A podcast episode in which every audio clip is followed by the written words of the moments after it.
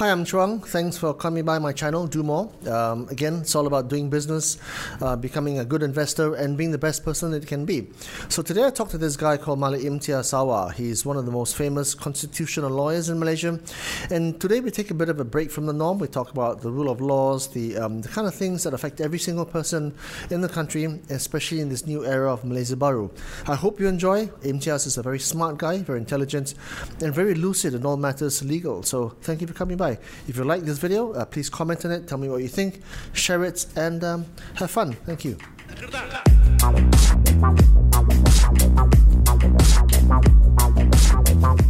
Imtiaz, thank you, mate. Thank you for doing this. Um, big, big honor, big privilege. Um, you guys in the law, uh, us in the media, we are often cynical appreciators or observers of what's happening in the country, in the region, in the world. Um, these are crazy times, crazy times in the world, and crazy times in Malaysia. Um, let's let's kick off the discussion with your views on what the hell is happening in Malaysia right now. Mm. okay, that's not an easy question at all. Um, but I think it comes back to frames of reference. Uh, you know, let me just start by saying uh, eh, the GE in 2013, everyone was so pumped up after 2008. Everyone thought, here's the change coming. And then um, people were saying, ah, well, if it doesn't happen this time, you know, it's the end, it's finished, it's over. And then it didn't happen. The government remained as it was. Um, and the next day, people got up and sent their kids to school and carried on with their lives. You know, life didn't end. Uh, and then 2018, it happened change of government, and people like, amazing, uh, wow, how did this happen? Well, these are the same people who were saying in 2013 if it didn't happen, it was over. So I guess uh, you know, history is something that you look at in different frames of reference. If you look at it within the space of two years, a lot has happened. If you look at it within the space of 10 years, maybe not enough has happened. If you look at it in the space of 60 years, clearly um, what's happened is insufficient to, to address it. So, as to where we are right now, I think it's a mess. Um, it's frustrating. Uh, leave aside party politics or political affiliations. It's just the fact that one assumes that in a democracy uh, where there are elections, changes of government would happen through uh, the elections, and governments be given the full term to try and work out what they have to do. Um, again, don't think about the politicians, think about the businesses, think about the human factors involved. Every time there's an upheaval um, and uh, uh, or, or, a change of systems or anything like that. So I guess that's what I'm trying to say. What I'm trying to say is that where things are right now is a mess, but I don't necessarily think they're for the worse. Um, to some people, it might be a setback. To some other people, it might be a correction, a chance for re, uh, regrouping, uh, recollection, or whatever. But I think we have no choice really in the matter but to look forward and see how best to, to deal with things as they are. Yeah, I think a lot of people in Malaysia don't realize that um, administrations come and go. I mean, Austra- I cite Australia in the last 10 years, they've had at least four, maybe five different governments. I mean, it's Labour back and forth, back, you know. Um, and until G14, we had only one government, and people assumed that was the only government they ever should have, right? And, and, and that's what I was trying to say, because, you know, when you, up to G14, the, the impression was that if the government changed, the sky would fall on our It didn't. And it didn't. And, and that's something that's really valuable uh, for us to have seen. And it's also something very valuable for young Malaysians to have seen, um, uh, to see, uh, to, to have viewed it through impressions created by their elders. Uh, with all the fear and the baggage that came with that, and then to see that it happened without the kind of consequences they thought, and to have seen some traction, uh, some voice given to, to Malaysians, um, you know, uh, more latitude in terms of public expression of what they thought, uh, how they thought about things politically or otherwise. And um, now they have a frame of reference or a point of reference. So I, I guess one of the problems we always had was nothing to compare it to. Uh, for us, sure, we could look elsewhere and say, oh, look at how things are there. But for Malaysians, as you say, we only had one government all those years. So, in terms of compar- comparison, you could only compare the current version with the old version and then sort of try and work out what the differences were between the two. But now we've been shown a different thing altogether, and now we have something to compare against. Uh, even in the space of two years or whatever, we've, we've seen things that may help us understand how, how to look at things as we move forward and create those expectations and express those expectations. I mean, but Imtiaz, certainly among my peers, um, there's a lot of, it's almost like a resigned. Um, uh, conclusion, or uh, people have become resigned to the fact that they can't um, dictate their futures, or nor in, nor in fact can they dictate their governments. Um, but you pointed out earlier that uh, this is not something which necessarily is a negative thing. Yeah. And I think you're right because there's always the scope to see things from a half full perspective, right? Yeah. Um, and by early indications, it seems as if it's okay because the, the new attorney general seems okay. Um, should we should should we allow ourselves to think that maybe maybe Malaysia is still on the path of growing up, not going backwards? No, I think that's very important for us to hold on to. Um, and I think what's distressing right now for me is that so many years uh, uh, of, of like civil society efforts and activism, etc., was spent on was spent on creating that hope, and that hope then translated into an outcome. But as you say, those outcomes are never static. What we must not lose is this idea that we are capable of being change agents. And yes, okay, things happen in a way that uh, w- was not expected, perhaps. Um, uh, there is a justification that you know says this is validly done because the constitution doesn't prevent it. Certainly, it's been allowed. Sure, it's, it's and not, that, it's not ab- illegal. Absolutely, and that may be so. And but but then you try and find other ways of expressing that that um, that uh, that hope. So, um, and I, I think this is especially true for younger Malaysians, because I mean, I mean, uh, our generation, I think we're the same age or more or less. Uh, we've been through a lot. Um, um, one of my friends in civil society was saying, "Oh my gosh, I don't think I can do that many more years of whatever it is we were doing before, another another uh, birthday thingy or or whatever it is." But then the answer to that is well, it's not up to us anymore. It's really up to young Malaysians to now say, okay, this is the world we live in now. Um, where, to some extent, I think, uh, emphasis on, on, leave aside the politics, emphasis on race uh, and religion is to an extent lessened, uh, in as much as it's it may have been ratcheted up politically in some ways, but um, that's important because you have younger Malaysians who have all been to the same primary schools, the same secondary schools, who speak the same bad English, um, who have the same problems in getting jobs, now stuck in the same boat, wondering what they should be doing and what sort of life they want. And for these people now, watching all these changes happen and how it's being done is relevant information for them to decide their response and what kind of life they want. Um, and I think it's it's not necessarily for the for, for the worse. Short term, perhaps it may impact on certain ideas or certain transformations, but we can still hold the government accountable as we did in 2018 at the ballot box. And that's still very much possible. There is still a vi- vi- uh, vibrant opposition, even if you, if you pare it down. I mean, they've got, what, 1992 seats or something. That's a still a very, very healthy opposition presence. So I think you may have um, a, a very interesting dynamic evolving out of this that, that we should try and be hopeful about. And we should not give up on this idea of trying to, to hold governments to account.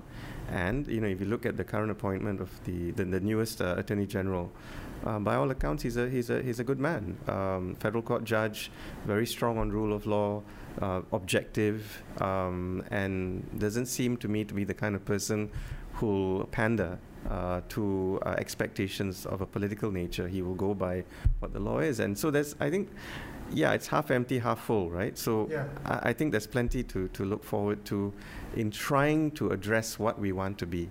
And, and I'll just say this that for so many years, we were being told that if you are a Malaysian, you are this, that one product.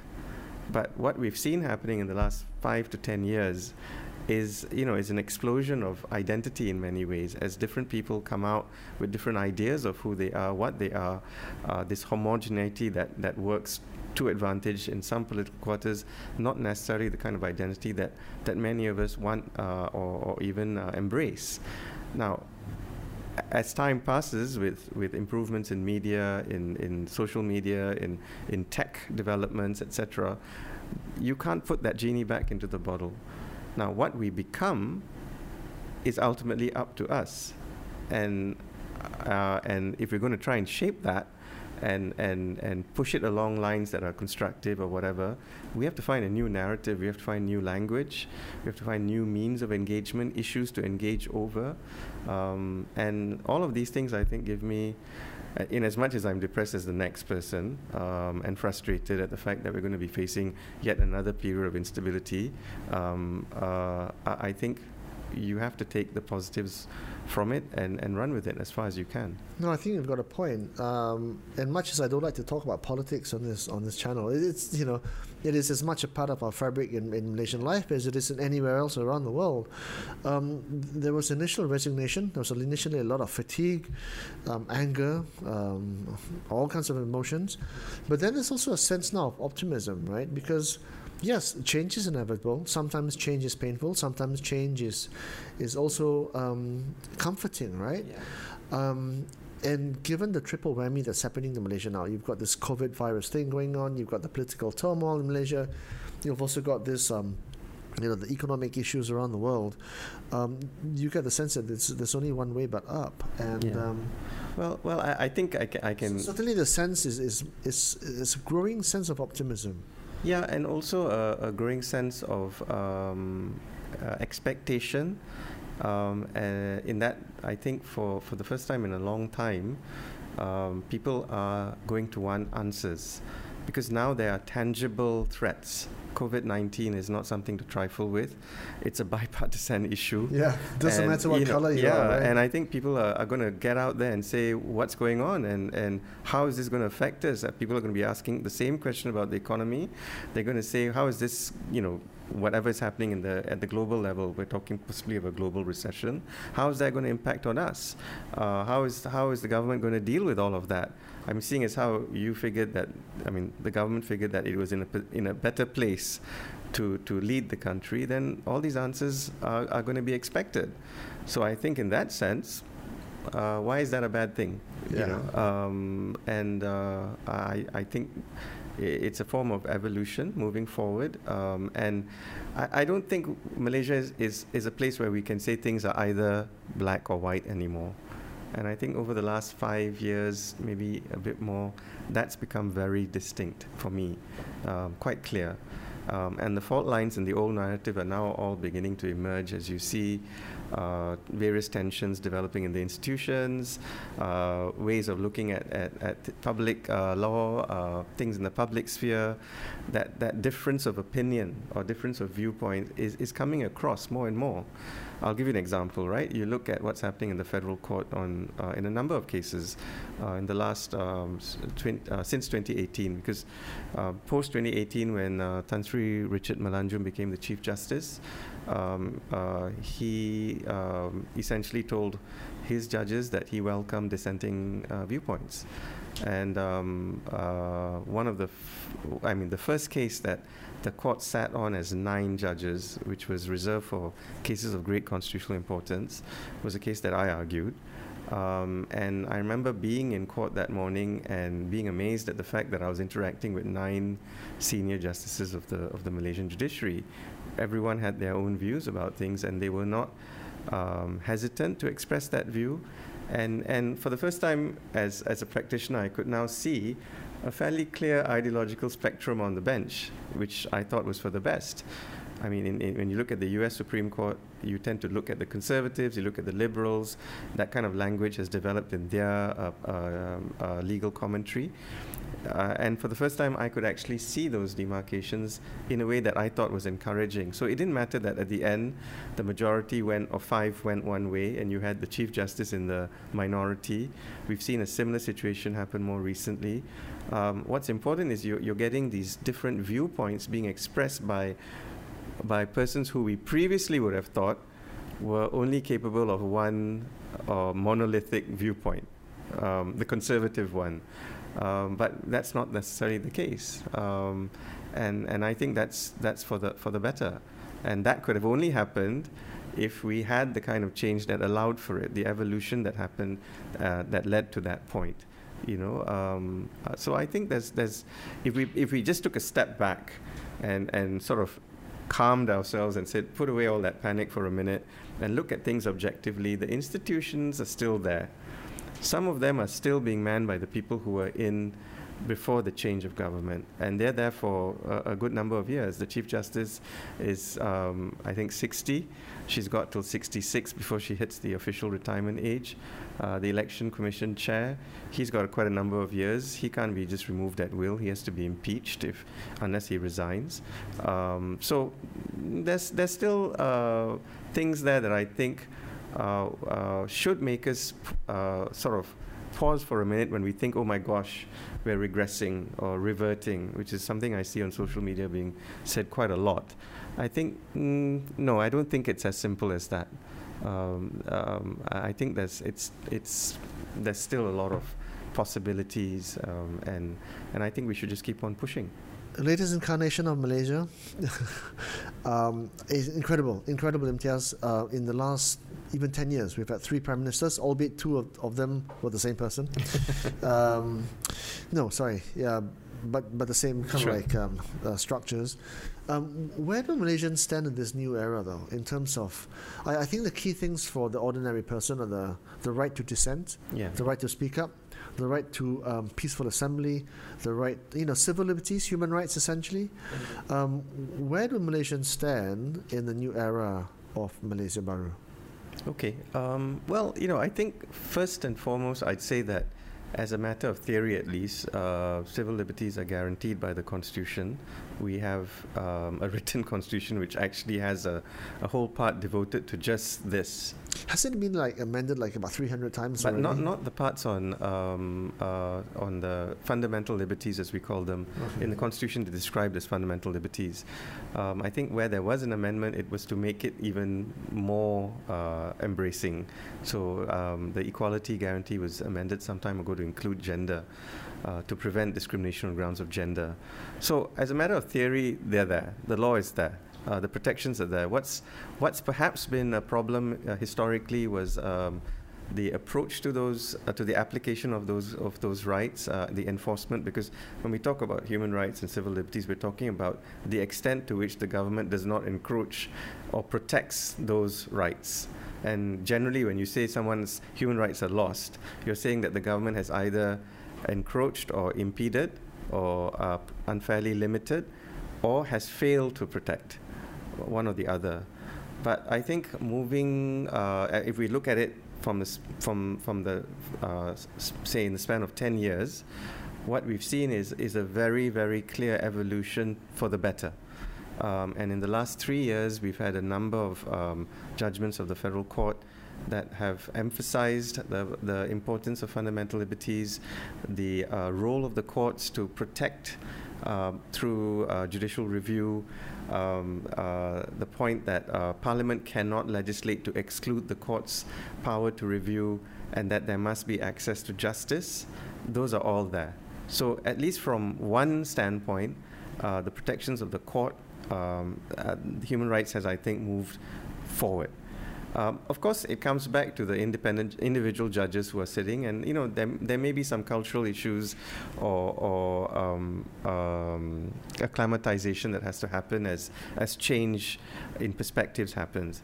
Then, when you look at it in terms of the other institutions, uh, the police, um, the MACC uh, and uh, other agencies involved. I think to some extent there's there's more heightened awareness uh, of the responsibilities. Uh, so even like recently with the the protests that, that took place um, post in um, in near Sogo. That's uh, right. That's right. And we had Marina and um, uh, Ambiga um, this was on the day that uh, the new prime minister was sworn in. Um, you didn't see uh, a, a, reversion back to the old way of doing That's things. That's a sign of maturity. No, though. I think so. And yeah. you know, there was an there was an acceptance Even that the yeah. handover for G14 was peaceful and, and smooth. Yeah, yeah. Um, it was. I, I, think that that's correct. Um, and I, from what I gather, it's all anecdotal. I think a large part of that was due to the maturity shown by the um, police uh, and the head of the police at that point, who, who, who said, well, this is, this is our mandate and this is what we have to do. So the handover was then ensured in a peaceful way. So uh, yeah, I think I think in that way there's a lot more discussion. Uh, if there is any issue, then I think it would be with regards to uh, the impact of Islamic law in in the public sphere. And there things are a little bit murky um, in as much as they may be getting a bit clearer. Um, I won't say better or worse, it's just clarity is what people want. Um, uh, and that's still a sticking point for, for, for obvious reasons because you know it features so heavily in, in the political construct of this country. So I, I would say that I think on the whole there's greater awareness, greater sensitivity, and uh, uh, acceptance to a certain extent of the fact that people are entitled to say this. Uh, people are entitled to say, hey, what you're doing is impacting on me, and I have a right not to be impacted on in that way. I think this is becoming a little bit more normalized for us. Do you do you see anywhere around the world where there is a judicial system that mirrors Malaysia, insofar as that there's two legal systems that affect the peoples of that country? One is the civil courts, where you know all Malaysians are uh, um, answerable to, and the one where there's a Sharia court where only Muslims are answerable to. Mm. And that causes this this this grey area which you just described. Yeah, I, I think um, I think is, that is anything to be taken from those other jurisdictions? Uh, not particularly, because I think in those jurisdictions where it's happening, it's quite a uh, quite quite um, worrying state of affairs. You know, um, I, am thinking maybe Nigeria, for example. Uh, although in terms of the formality of the systems, I'm not sure there's there's one that can be equated with ours. So uh, by that, what I mean is, we have a constitution that recognizes the right of state assemblies to make Islamic laws. Okay, so unlike um, uh, so, so that, that means the state assemblies have a power to legislate in respect of matters of Islamic law within a, within a confine. Um, un, unless and until those laws are made, there is no Islamic law. So that, that is one area of, of, of some uh, ambiguity because there is one view that Islamic law exists and it should just be applied. But you know, as I understand the constitutional structure, there must be law for it to, to be applied, and then there are certain boundaries. Um, but um, in as much as I think, in theory, again, there could be quite a satisfactory coexistence of the two systems, it calls for a clear understanding of the of the divide, um, and we had that previously. Um, in the early 90s, um, we had um, a Supreme Court decision that says Islamic law is limited to the public, uh, to the to the personal sphere, and all matters of public law are, are, matters of public law, and there's a there's a divide. But over the years, what we've seen is we've, um, um, and there are many reasons for this. Uh, we've seen a blurring of that line, in part because. Uh, uh politicians tended to fall back to uh, race and religion for for for um, to progress their agendas. Um, education um, of persons who went into the public service was to some extent influenced by Islamic uh, thinking and thoughts, and this idea that uh, Islamic personal Islamic morality was a relevant consideration in discharge of public functions. That's been happening. Um, and so that's an area that I think has now ended up with sometimes decisions being made more on moral lines than they are on strictly legal lines. Um, so, you know, when we go into a court, we always talk about the court being a court of law and not a court of morals. Unfortunately, um, in, in, in my experience, what's happened is there is a tendency for certain uh, persons, um, Muslims, who, who feel that because Islam is an all embracing way of life, that separation cannot be validly upheld, and they feel obliged as individual Muslims to actually uh, uh, bring to bear their own uh, moral perspective on things. So that's led to a certain amount of uh, ambiguity. So I think if we could restate the lines and say, well, this is where things are, and this is how we can coexist, then I think the system could work very, very well. So, in as much as we think that progress is still being made, albeit incrementally, um, Imtiaz, how do Malaysians take this forward? Because that ambiguity is something which exists still today, right? Yeah. Who who is responsible for pro- for progressing the clarity of this agenda? Is it the government? Is it the judiciary? Is it the people themselves? Is it the courts of law? And which courts of law? The, the Islamic courts or the uh, civil courts? Yeah. So I, mean, as a lawyer, I'll say the courts are the last uh, uh, um, place you want to go to for clarity on these things. Um, uh, generally across the globe. uh, because they caught too much in the min- minutia. Uh, one, and also it's not for the courts to define um, define religion in a way. Um, it's for it's for the other actors in society to define that, however they may, however we might want to want to perceive that. So, so I'll give you an example. All right, um, you take the uh, Allah case. That was a while ago. Uh, so you have a situation where the herald was told they can't use a certain word. And to me, when the Home Minister said you can't uh, in his decree or order, uh, that was that that order was made on the basis that it would be counted to public order. Okay, so the issue before the High Court was a simple one: Would this objectively lead to a possibility of public disorder? And the answer was yes or no. Um, unfortunately, uh, for various reasons, that that case became about freedom of religion right? And it was decided on that basis. At the Court of Appeal, the counter narrative was then put on it, and you had Court of Appeal judges saying, no, well, Islam allows for this and Islam allows for that, and we shouldn't do this and we shouldn't do that. So you had the judges sitting as arbiters of religion when it should never have, have been that way. Yeah. And then when it went to the federal court, I would have thought the federal court would grant leave to appeal and then bring it back to the simple question of whether there was sufficient basis for the minister to conclude that there was a real threat to public order.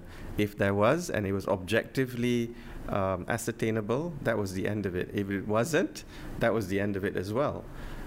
So that's an example of how what seems like such a simple yeah. bi- binary decision in a way. Yes, had to go all the way to the highest court in the land and, and, and still not get reach, resolved. Yes, yes. So you see, for example, you can compare that with the with a decision of uh, Justice Ariff, in who's the current speaker when he was a High Court judge. Um, uh, Sisters in Islam had a book that was banned um, and the the, uh, the notice from the Home Minister says that said that it would uh, be a threat to no it was a it was a threat it would cause public disorder rather than a threat to public disorder. So when we got before the judge, uh, I was representing Sisters in Islam. Um, the judge says, okay, let me see the uh, evidence that supports the conclusions of the Home Minister that there's a disruption of public order. And of course, there was none because the book had been in circulation for two and a half years without riots and so on and so forth.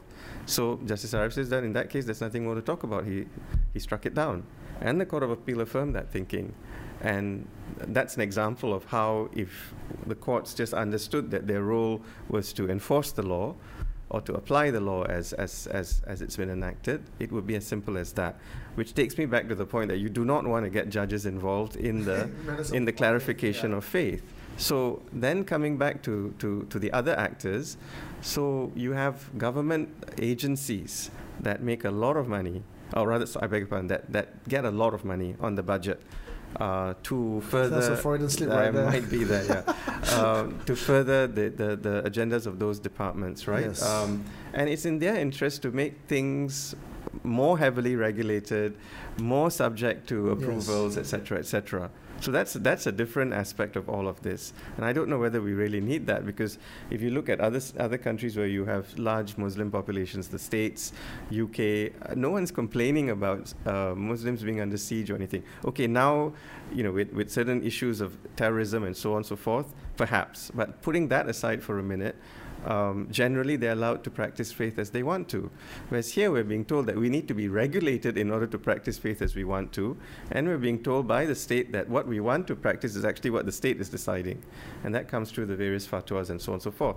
So the apparatus of state has been involved, has been has been too heavily involved in this process, I think, uh, to make it now something that's easily resolved because you'll have all these different power centers having to ultimately accept that this is, these are where the boundaries lie.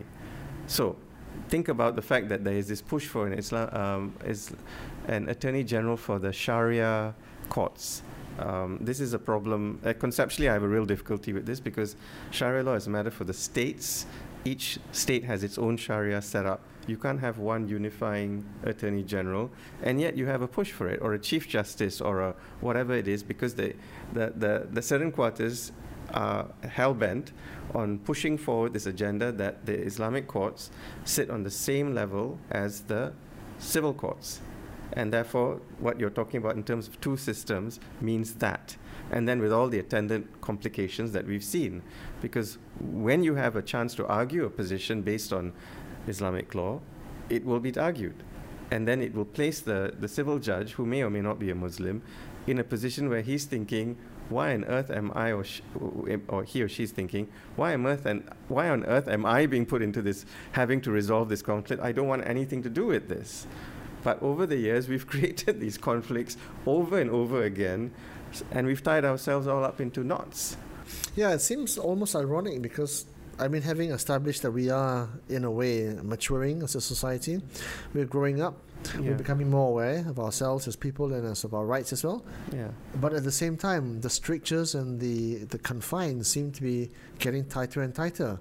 At least, well, at least for a segment of the population. Yeah. So it's it's it's it's it's, yeah. it's so typical of Malaysia. I'm we, not sure we have can, a bit of this and we have a bit of that, and but I'm not sure you can say it's just affecting one segment because there's a knock-on effect, isn't Absolutely, it? because we, we exist in, in Together, the same country. Yeah. That's right. And so, um, and that's something that I think if we really want to move forward, this is not to say that we do away with Islamic law. It's there. The Constitution allows for it.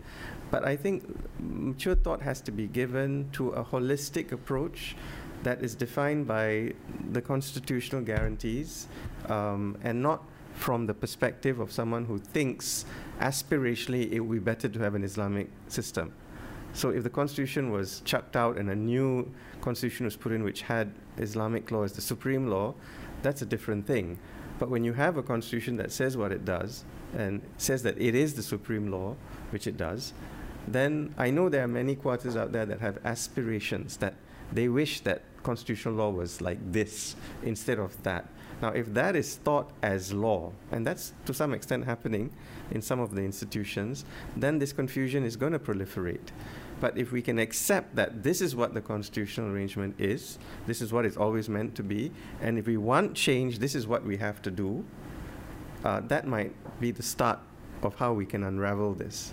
So, you know, I mean, take, take again, not getting into politics, but just in terms of concepts think about uh, PAS, okay, the Islamic uh, uh, party. So their mandate is uh, based on, on the Quran. Fine, Islamic Sharia. I, I, have no problems with that. But their ability to come together as a political uh, uh, party is only possible because of the Constitution. Ironic, isn't it? Yeah, so the freedom to, to associate on that uh, basis with that political ideology is guaranteed to them by the Constitution. And yet, we sometimes hear opposition to any contrary views to what it is that they're saying. But that's a guarantee that's also in the Constitution, in as much as they're entitled to say what they're saying, everybody else is entitled to say what they're saying as well. But then when the state gets involved in that and starts policing what we can say about this subject on the grounds that it's sensitive, then how are you going to unravel this mess? And so there's too much sensitivity, I think, trumped up or otherwise. Uh, and that's something that we need to also address because if we don't start talking about things, it's always going to be uh, precious. It's always going to be a problem. And if we don't talk about these things, we're always going to be living in fear. And how do we then progress as a society? I, I don't, I don't get it. But I understand that this kind of um, captive thinking is useful uh, to some.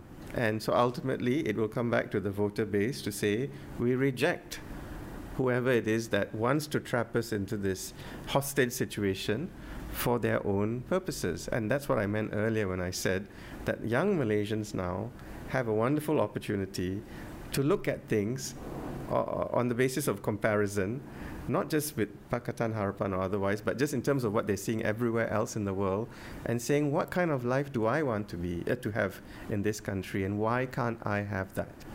That's the important question.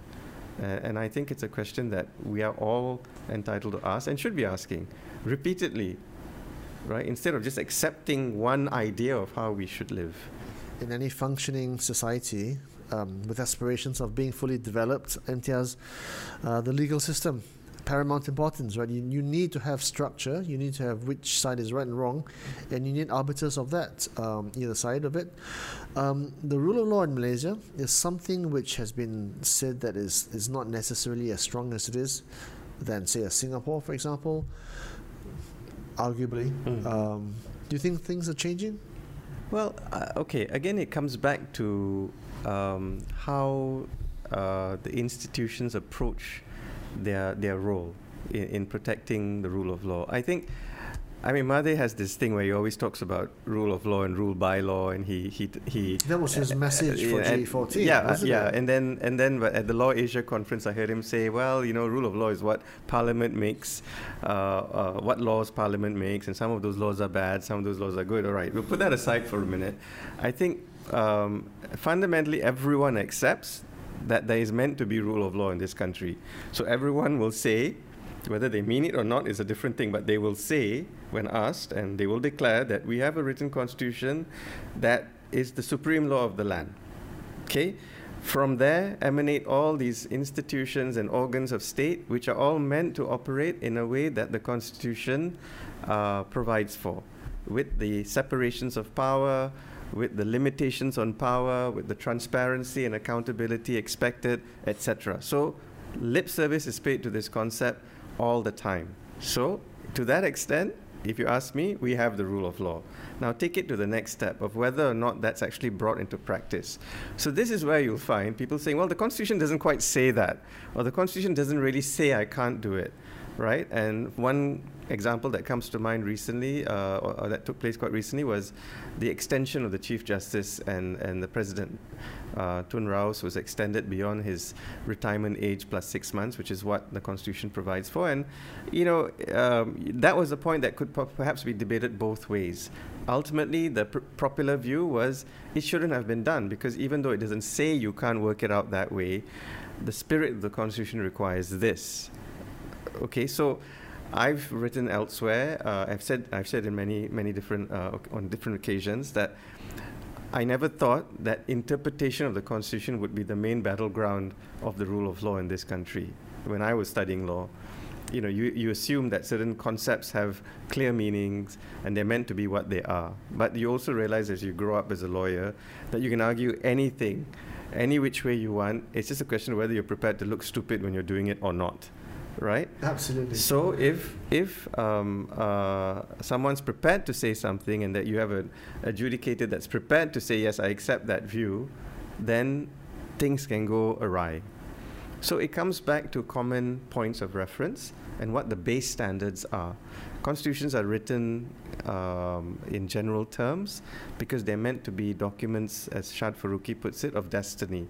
They're supposed to be there for all eternity to give us uh, the guideline and the framework to progress, evolving as we do right? And and we've seen that happen in the U.S. and in Australia, r- where they have written constitutions, uh, unlike the U.K. where, where which which doesn't. And you've you know take take the interpretation of um, of uh, whatever I can't remember now the, which amendment, but the one that impacts on slavery.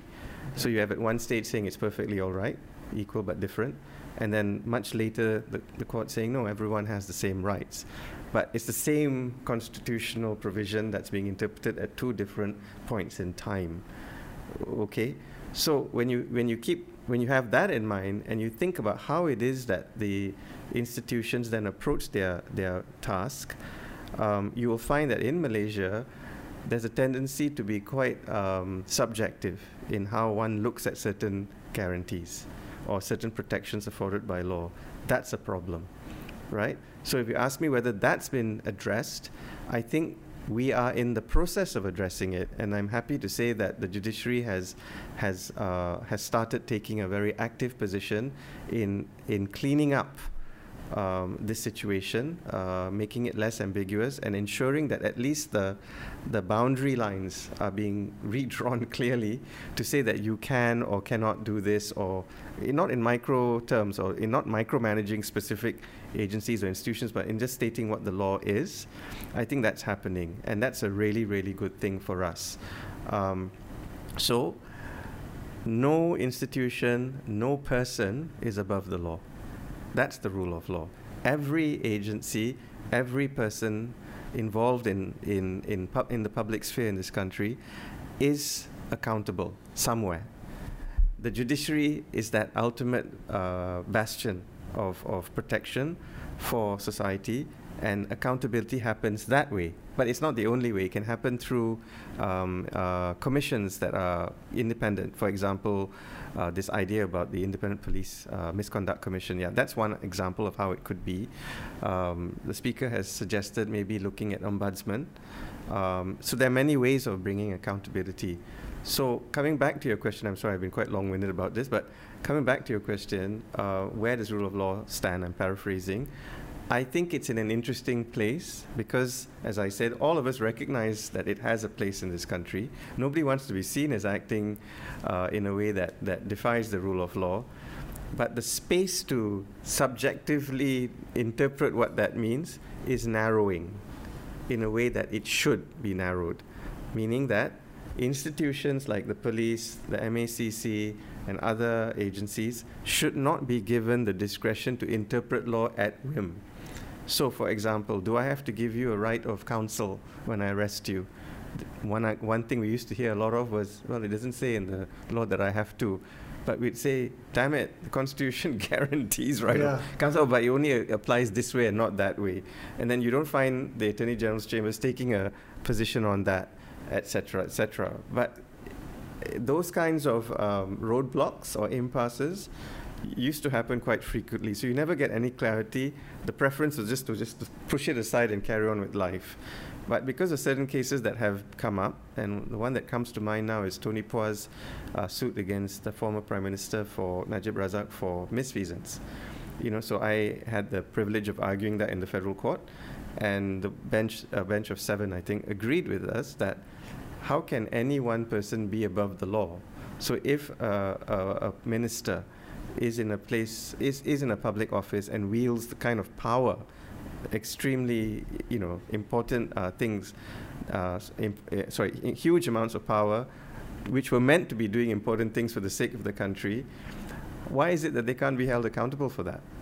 They should be even more accountable absolutely right? and that's based what, on that premise. No and, and that's what the federal court ultimately said in, in, a, in uh, what I, I think is a stunning judgment because it makes the point that no one is above the law. And that I think might have been unthinkable 20 years ago. I would have, um, Of the bench of seven, how, how many dissented no, how many? there was no dissent. It was a unanimous judgment. Seven and zero. Yeah, um, seven, yes. Okay. So, um, and I think it was delivered by Justice Nallini. So you have these judges now. Um, yeah, that's interesting. Yeah, it's very good. And I think the Chief Justice has said many, many times now, every time she speaks in public at various events, she reiterates the importance of the rule of law.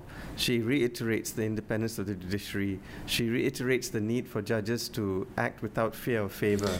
Do you ever fear of the a return to the days of 1988, um, Mayday for Justice, um, the entire bench was just removed. Well, uh, do, do you think there's ever a risk of that ever happening again? Well, I think the risk will be minimal if we keep on pushing um, for the kind of uh, uh, impediments that, that I'm discussing now, that I'm sharing with you. So if we support the institution, uh, in particular the judiciary in what it's doing, and, and make sure that the, the, the powers that be recognizes that the judiciary commands the respect and confidence of, of Malaysians, then that's going to be uh, less likely to happen. I mean, just think about it. Right? Look at how much of a rock star um, uh, Baroness Hale became after the Brexit judgment, the most recent one about Precisely. the proroguing of Parliament. And I mean, I think even in England, that kind of outpouring of support from from from everyday uh, people, right, uh, ordinary persons on the street, for an institution that is such an abstract thing in the minds of people. Uh, she became such a such a hero for for young uh, um, English uh, people. Um, similarly, here, I think uh, whenever you've seen positions being taken by the bench, generally, a lot of support.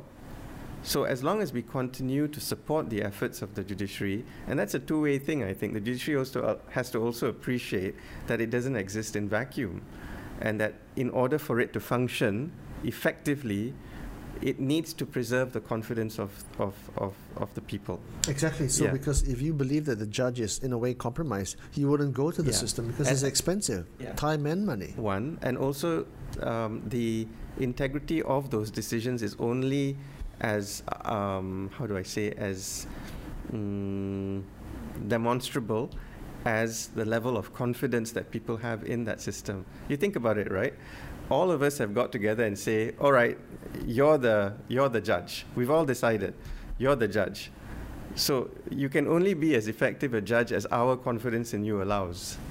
It's a two-way street. It is. So, so the, the judiciary has to, and I, I coming, as I said, coming, sorry, looking at what the Chief Justice has been saying, um, and that's not just a message to Malaysians, it's she's speaking to the judges of the court.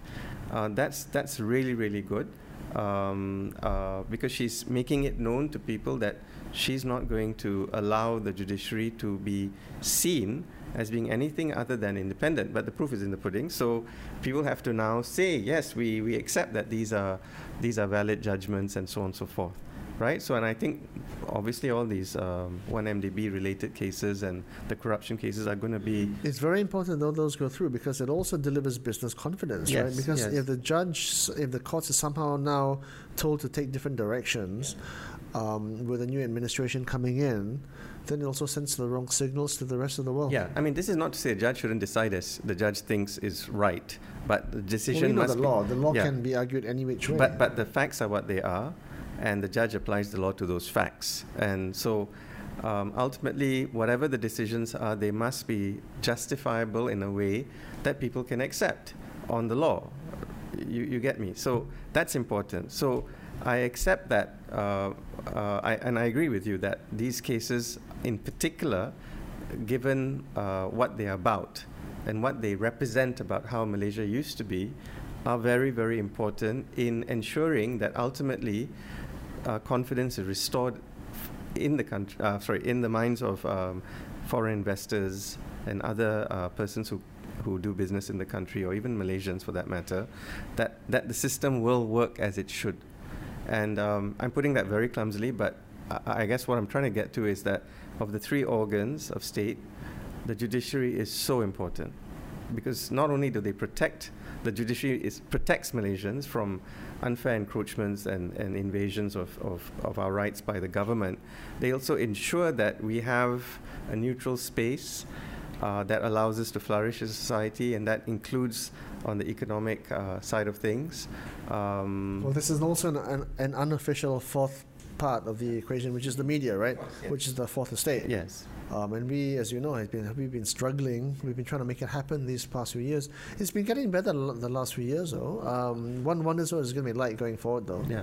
No, I, I think in terms of um, media freedom, uh, at least officially, um, uh, um, perhaps not in that phase where the Sedition Act was being used quite as you know so freely, but um, generally, I think uh, the sentiment was that media should be given more freedom, right? And there was some uh, there was some relaxing of the Printing Presses Publications Act permit requirements and so on. Okay, but Might have, could have been um, dismantled, but wasn't. yeah, no, agreed. Um, and and yeah, the 1MDB situation made things problematic because suddenly the, the there was a need, so the edge got shut down and so on.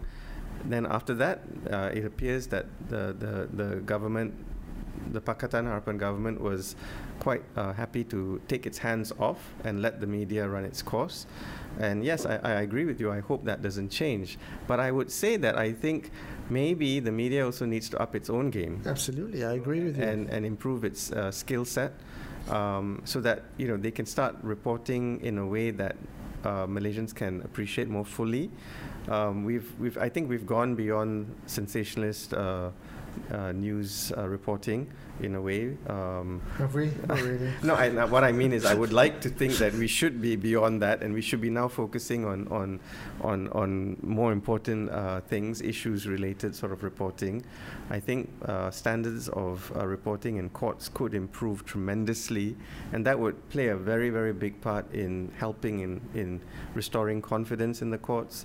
Um, and so rather than getting sound bites of, of judgments or what's being said, if, if you had actual court reporting in the way that it, it happens in, say, the UK or, or the US, you, pe- more people would, would begin to understand how judges are arriving at decisions and, and the idea that those decisions may be skewed because of certain considerations would, would diminish.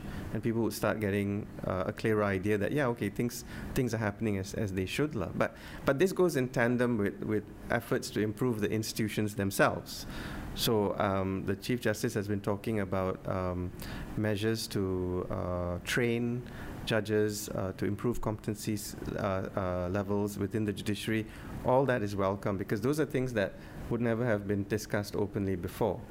But it sort of bells the cat and says, all right, now we know that, yes, there is a need for improvement of standards, and this is what we're going to do about it. And, and that's welcome. Similarly, I think other institutions should, and I think the Prime Minister Muhyiddin should take steps to uh, to to sort of look into that to see how you can improve um, uh, the the skill sets in in the various institutions and not just leave it as it is. Um, and of course, underlying all of this is a is a drastic need to take a, a long, hard look at our education system you know, which is at the root of everything. I, I mean, if if the if the system of um, uh, Bumiputra quotas is to continue, and you're recruiting from local universities, which which is the case, and got no issue with that, then you got to make sure that the that the graduates of these local universities are being educated in a way that they should, and that then puts attention back to. Uh, um, how how competent are the lecturers in the universities? How conducive for education at those universities, etc., etc. So it's not just about where they sit on the time scale of, of things, but rather whether they're actually doing their job of producing uh, Malaysians that are uh, employable and who are capable of getting into uh, the system and contribute rather than be part of the problem. They could then become change agents but you know this is a huge thing and, and, and we have to we have to somehow at some point say yes this is a priority issue for the country. It is. You know, I think um, one of the problems I can see is through successive uh, administrations, you have um, uh, this quick fix uh, idea. So you bring in somebody who's who's skilled, right? Um, uh, be it Idris Jala or whoever it is, to come in and say, okay, you know, you're a, you're a superstar in the private sector. Come in and help us yeah, that, that person may come in with great ideas, but if you're dealing with a civil service that has certain notions or certain um, uh, hesitations or reluctance or certain impediments or whatever, then after a while the system is going to just overwhelm the so-called change agents. You, see? So you have to take a look at the civil service and say, okay, how do we address that?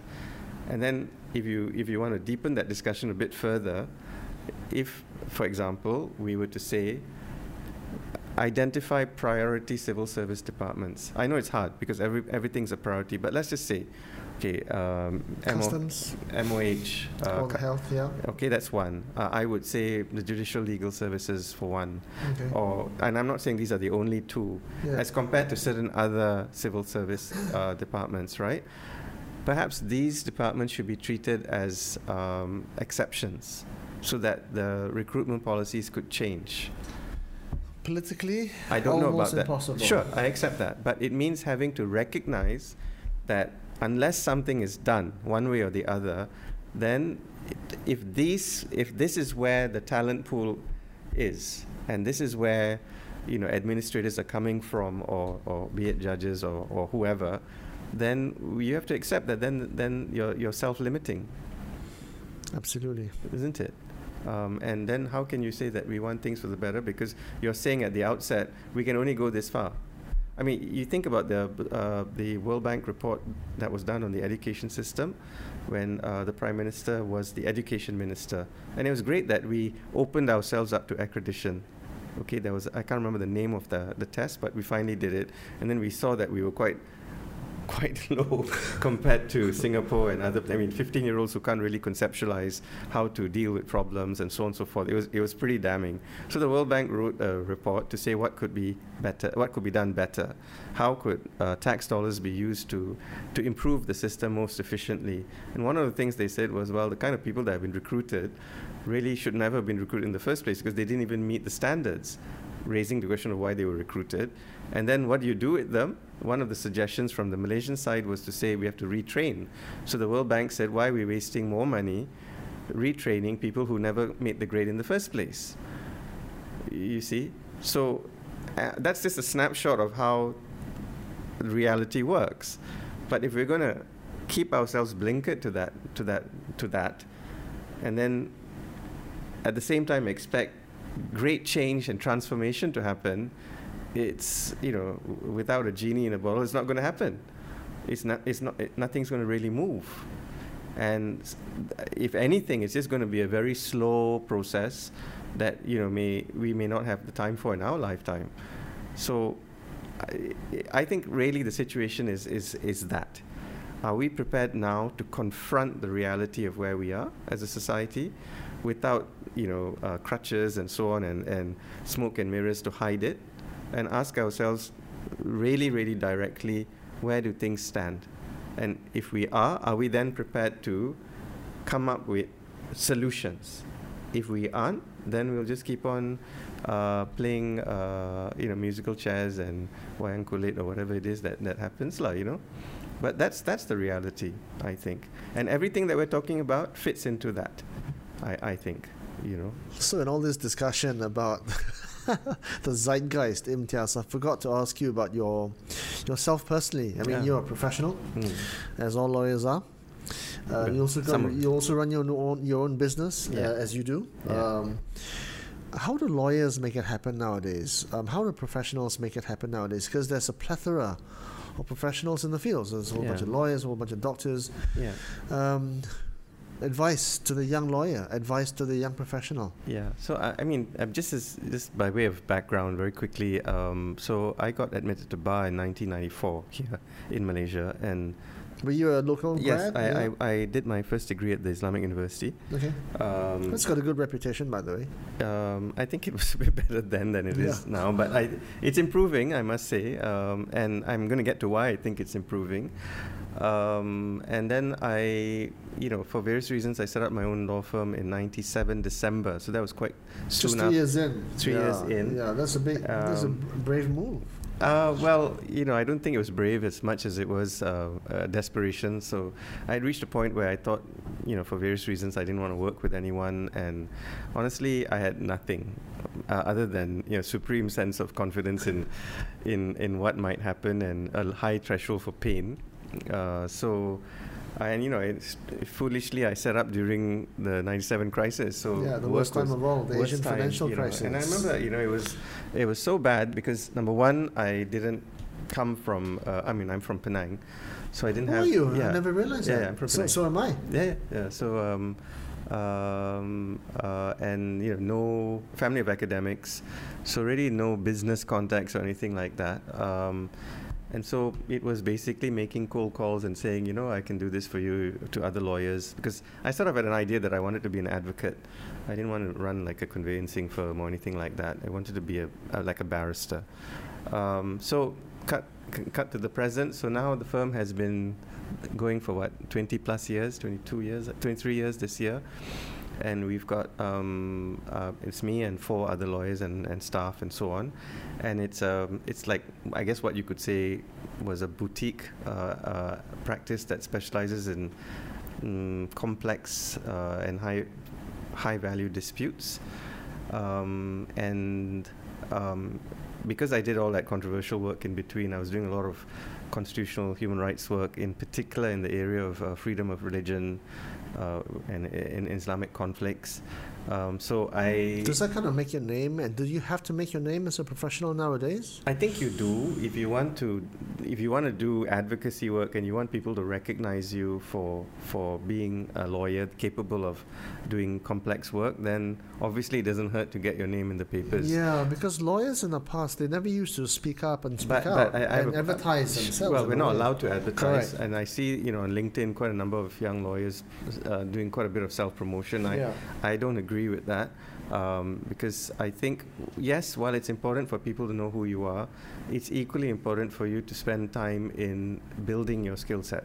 It's extremely important. So, one of the things I've tended, uh, I've seen in this last few years, or maybe five years, ten years, has a te- has been a tendency for young lawyers to want to get into human rights work because they think it's exciting and it's challenging and so on and so forth. Yes, well, it is. But as I tell my juniors uh, and other lawyers I come into contact with, um, it, it, doesn't matter what area of law you're practicing in. I, when I talk about it, I mean in litigation. Uh, because whatever you're doing, be it a contract dispute or a commercial dispute or a constitutional dispute, when you stand up before a judge, you have to be supremely prepared for, for what's to come which means then you have to have the kind of experience that will allow you to anticipate, to be of assistance to the judge, to have researched the matter thoroughly enough, and so on and so forth. So, and if you ask me, ultimately the clients will come to know you as that. If you are that, that's what will draw them to you, and that's what will get you the work. It's not, it's not the fact that you have your name in the papers all the time. People might give you uh, one or two cases which you may or may not mess up because you're, you, you're, you're all about that as opposed to the, to the actual ability. So my advice to young lawyers, and I, I say this all the time to my colleagues, is one, uh, be prepared to work extremely hard um, and be prepared to, uh, to accept that you really are nothing when you start. Uh, as a lawyer, I mean. How many years did you think it should take, the typical lawyer? Well, I guess to, it really to, to build a good portfolio, a good number of hours under your yeah, belt. I mean, I, I think it's very hard to say because I mean, even me, I you know, I I I, I said about it in a very I guess unorthodox way, from the perspective of my seniors at that point. But um, I guess that the, the the simple way of looking at it is, if you're prepared to get you know, completely hammered by a judge and with all your faults on full display to the world at large, go for it. Then but you should. Yeah, but but but at some point that has to be has to be balanced against your ability to deliver for your client. No, you could you, yeah. you you know what I mean. Yes. So so if you're you can't keep on screwing up. If you're being hammered because you're incompetent or you're not clear, then you're not you're not ready. You see what I'm saying?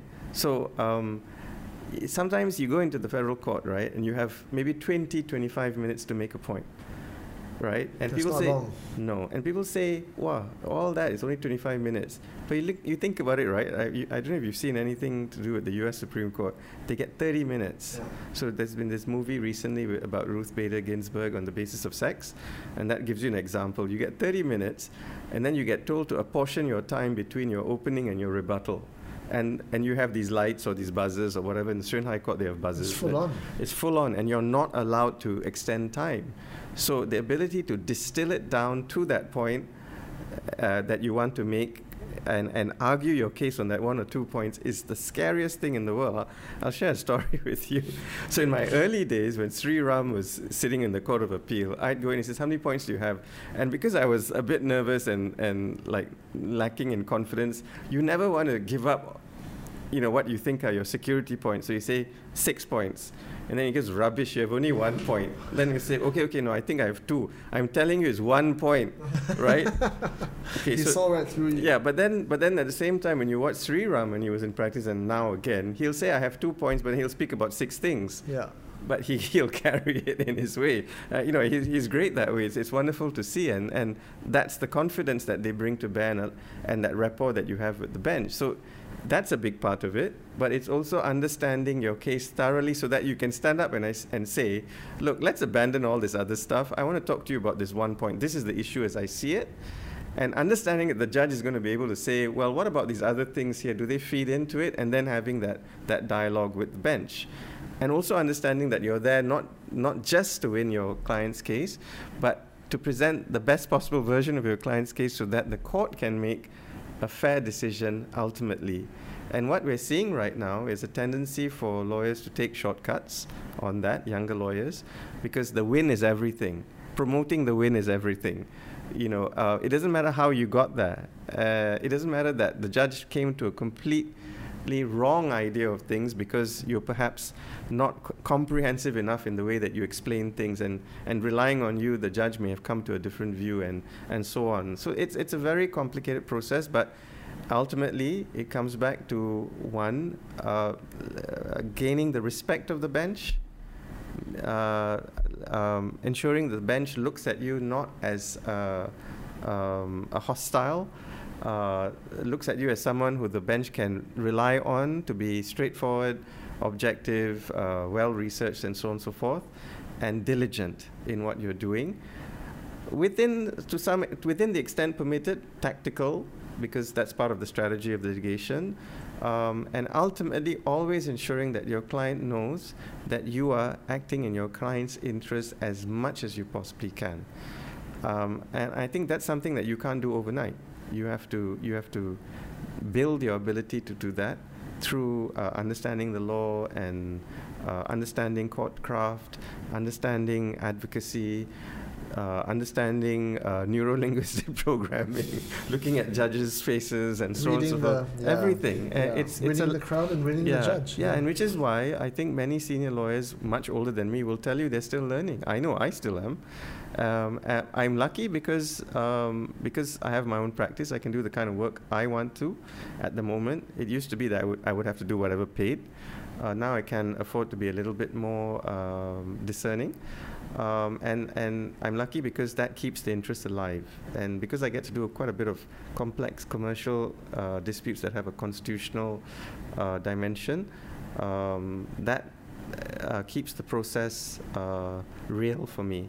And you know, um, speaking now as a more senior lawyer, I can see you know that that judges are really open to hearing different perspectives but you have to make them interested in hearing that, that perspective. And I think the tendency to just brush aside judges as being lazy or being, you know, whatever it is, not competent, is just too simplistic a response to the situation. Um, I think judges have different backgrounds. Some of them may have been prosecutors, so they have a particular uh, uh, how do you say, they have more experience in criminal law than they do necessarily in commercial law. And then they end up in commercial courts or sitting in the Court of Appeal on commercial cases. Understanding that about them, you would think that the best way to approach it is making sure they understand within within propriety, of course, uh, what they need to look at and so on. So it's it's actually a a, a, process of of you know relationship building and communication that's that's that's that's to me makes the law an amazing thing, which is why I'm still practicing it. You know, with less hair than I had before, I guess. But you know, um, yeah, it's it's great. So, advice to young lawyers is that you know work hard at what they're doing, and and you have to have faith in the system, and you have to have faith that you're going to get the result that is warranted yes, there will be disappointments, but that shouldn't be a reason for you to turn to the dark side or, or anything of that sort. It should, it should spur you on to thinking about how um, how you can improve your approach next time. And honestly, this is something that we still do. You know, we do postmortems on on our arguments in court, especially when we've lost. Right? You go back and you think, well, one of, most lawyers are, are, are, masochists that way, so we tend to you know self-flagellate a lot at night and when we're thinking about what we did wrong in court. And you think, how how could I have done that better? Yeah, how could I have but said? You've got to do that. Though. Yes, right. and then at the same time, I invite comments from my peers uh, well, my juniors in, in the firm, that we're all peers, um, to tell me, look, how did I do that wrong? Uh, what could I have done better? How could that point have been delivered? You know, did I miss something? Was someone saying something or whatever? And you have to be completely open to being told that you were a complete doofus in court. You know, you should you should never have said that. Why did you say that? You know, uh, and that's part of the process of of. Um, of uh, improving. And I, I, lastly, I think you have to accept that you're part of a team. You know, I can't do what I do without my juniors because they provide the support for me to do what I do. Obviously, at the end of the day, I'm responsible. I'm on my feet. You're I would delivering, have, yeah. I'm delivering. I would have read the papers and everything, but in the in the process of getting up for the hearing, preparing the strategy, I work with my with my colleagues, and um, and that allows me to get depth of research, depth of understanding on the facts that I may not have been able to if I did it on my own. You know so um, you have to have a lot of humility i think and you have to chuck out this idea that you're a rock star. Um, yeah i mean it's nice to think so sometimes and um, uh, um, but generally no it, you you have to understand that you're you're performing a very important function and you're part of a very important process in court you're quite different from other lawyers, Imtiaz, in that you have made yourself a very visible figure the last 10, 20 years. You write prolifically, you've written lots of columns, you appear on the radio a lot, you appear on TV a lot. You are, I, I guess, by your own volition, uh, a very visible person. Um, and that kind of, I guess, that's driven your, your persona. Because it's one thing for the judges to know what you're made of, yeah. and what you yourself know you know that you're made of, but you've also got to re- let the rest of the world know what you're made of. Um, you have got to do that in this world of social media, uh, in this world of constant uh, transparency, and I, I, think everybody has to realize that that visibility is so important to succeed and to make yourself different from the rest. Was that something that you um, became aware of b- by yourself years ago, or did you? Was it just because you felt you had to be much more visible? No, I don't think it was a conscious decision at all. Um, it just happened. I mean, in the early days, you didn't want to be singled out because if you were doing sort of anti, perceived right. anti-establishment work, it was it was a dangerous thing. I remember in 2001, um, we won this federal court uh, appeal on on um, on the ISA. It was a big thing. It was Ezam and several other people um, from the PKR, um, and it, it, was a bit of a of a, of a high point because I had my name on the front page of the Star, you know, with the other lawyers, Christopher Leong, uh, Sivarasa, Haji Sulaiman Abdullah. We were all part of a team that argued this thing in the federal court and it was a really good win. And so there my name was, you know, so I was, I was quite pleased. So I called my mother and I said, you know, hey, I'm on the front page of the Star. And she was crying. She goes, you fool, why would you want to do that?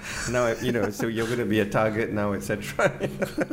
so I know, I, I, I, have to say that we didn't court the press. Um, it was just that in those days, um, it was very, um, there was really not much, uh, there were no platforms to speak out. So the litigation in court was a way for issues to be brought to awareness. Newspapers could report what was going on in court, but they wouldn't want to carry, a, say, an, an opinion piece on the same subject because it was they were uncertain whether it was something that would be accepted or not. So that, that the newspapers used to follow these cases quite closely because it was a it was a way of talking about the situation without actually talking about it. And so, yes, in that way, because I was doing all this stuff, I, I ended up being, um, uh, you know, named in the papers quite a lot. And then that led to um, uh, I was in the bar council, and I was I've always been interested in writing, and so then a newspaper offered a column. I took it, and then that became another column, and yet another column after that. And um, but what what was important was to, uh, for me at least, was that it was not about me so much as it was about what the it is issue. that I was trying yeah. to, and and being objective about it. Um, and that objectivity, I think, is is very important when when you understand that people in positions of influence and judges are going to be reading these things. So you have to ask yourself, what am I trying to say? And why am I trying to say it? If it's about self-aggrandizing, then generally I don't think that's a good reason to do secondary, it. Secondary, yeah. It's it's it's it's secondary, but. Um, I, I can't deny the fact that if I have a, f- have a column in the Edge, for example, which which I, I did for a while, and it's it's my fault that I'm not writing as much now. Um, it, it you know p- certain business people do read those things, and I get I get asked about the column from various people who I meet. Uh, but all that is secondary. Um, um, and it comes back to what I was saying earlier that if if you want to make a presence, people have to respect you for your views, and they have to respect. They will respect you for your views if they understand that you're someone who gives comprehensive thought, or at least sufficient thought to issues, uh, who are not who's unafraid of saying what needs to be said, and then that may or may not translate into how you are as an advocate. And that's not necessarily a good thing for some clients who don't want you to be outspoken because right. they'll perceive you as being whatever it is. So there's a balance. Um, but uh, I, I, disagree entirely with the idea of courting uh, social media to in order to sell yourself as a lawyer. There's there's a danger in that. I mean, well, the results have to speak for themselves. Definitely, and the and substance has to back it up. Yes, and and then and which is one of the reasons why, uh, and then of course that leads to a skewing of well, at least traditionally, uh, the bar etiquette rules prevent us from advertising because still don't. Yeah, and, and they want that's to ensure that clients are free to choose who they on an, on a level playing field. Of course, that's never going to happen because more senior lawyers who are more experienced are going to be talked about. So a lot of my clients are actually other lawyers. I, I, I, as I said, I operate as counsel, so I get instructed a lot by other lawyers to argue appeals in the Court of Appeals of the Federal Court. I, I accept that it's useful but I think there's a balance. So if you're providing uh, constructive uh, input into into discussions, well and good. But I'm hesitant about the moniker constitutional expert, for example, because it, carries with it a certain uh, gravitas or whatever, and a certain sense that uh, people may hold on to and say he knows what he's talking about, right? And then I, I sometimes see quite a number of junior lawyers being dis- re- referred to in that way and I'm I'm wondering. Hang on a minute. When did this happen? Yeah. Not and because like, there's no professional envy or anything like that, but I'm just more concerned that people will then say, "Oh, that expert has said this about this subject. And then you think, well, coming back to what I said earlier, our, our worldview as lawyers, as lawyers, is very much shaped by our experiences. You know, someone with 30 years, and I'm not talking about me, just anyone, or somebody like Sri Ram who's had this, you know, years and years and years of experience, both as a judge, uh, as a lawyer, and then a judge. Obviously, when he's asked to comment on something, he's bringing to bear all of that. And what you're going to get is a, is a measured view on that. Now, it doesn't mean he's right or he's got the only viewpoint on it, but that's the kind of dialectic we, we, we, we want, right?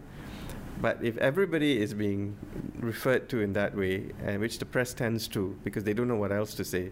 Oh, lawyer so and so said. Then they'll say, why are you asking this lawyer? Why not that lawyer? Oh, constitutional lawyer said this. Oh, what's a constitutional lawyer? Constitutional expert says this, right? So there's this there's this sort of a weird dynamic that develops around that. Um, it's it's potentially problematic. Um, so. I, I think clever use of social media, why not? If it, if it helps you build your business on sound and an ethical basis um, uh, by reference to your abilities, why not? You know, I, it happens in the UK. Uh, I won't take the US as an example because it's a whole different It's system animal, there. yeah. But you know, you see UK firms um, um, uh, writing commentary on their websites, for example, uh, which people refer to. That's per- that's permissible. Yes, uh, writing articles in journals. That's, That's good. permissible. Yeah. Yeah, but not as much. I think uh, courting uh, the press for for the for the opportunities, lah. So, I mean, for me, I mean, if the press calls and it's important enough to speak about, I think uh, if I can contribute, I will. But um, other than that, I, I would I generally don't don't want to. Now, if the press reports a case and I happen to be counsel on it, I mean that's that's the way it is as well because they all they're all these court reporters in court all the time, lah. right? I, I know I'm sounding a bit defensive, but it's not meant to be. so, um, yeah. So It was a lot of fun, man. yeah. It was a lot of fun. Thank you for coming. Hey, pleasure. No, So uh, great honor and a, no, no, not at all. and a privilege. Thank